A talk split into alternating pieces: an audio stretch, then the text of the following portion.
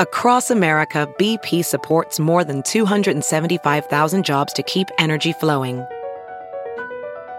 Jobs like updating turbines at one of our Indiana wind farms and producing more oil and gas with fewer operational emissions in the Gulf of Mexico.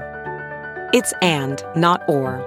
See what doing both means for energy nationwide at bp.com slash investing in America. Good morning. I'm Aisha Khan with your St. Louis area news driven by Bomarito Automotive Group.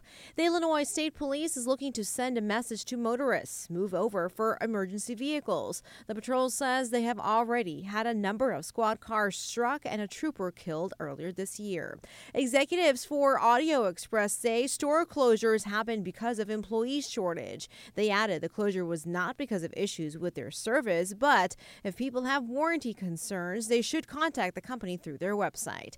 From the Fox 2 Weather Center today, winds will calm down clearer with highs in the mid 40s. Today marks the last day for Girls' Day Out at the Working Women's Survival Show. The show, now in its 32nd year, will be held from 11 a.m. to 5 p.m. at the St. Charles Convention Center. From the Fox 2 Newsroom in St. Louis, I'm Aisha Khan.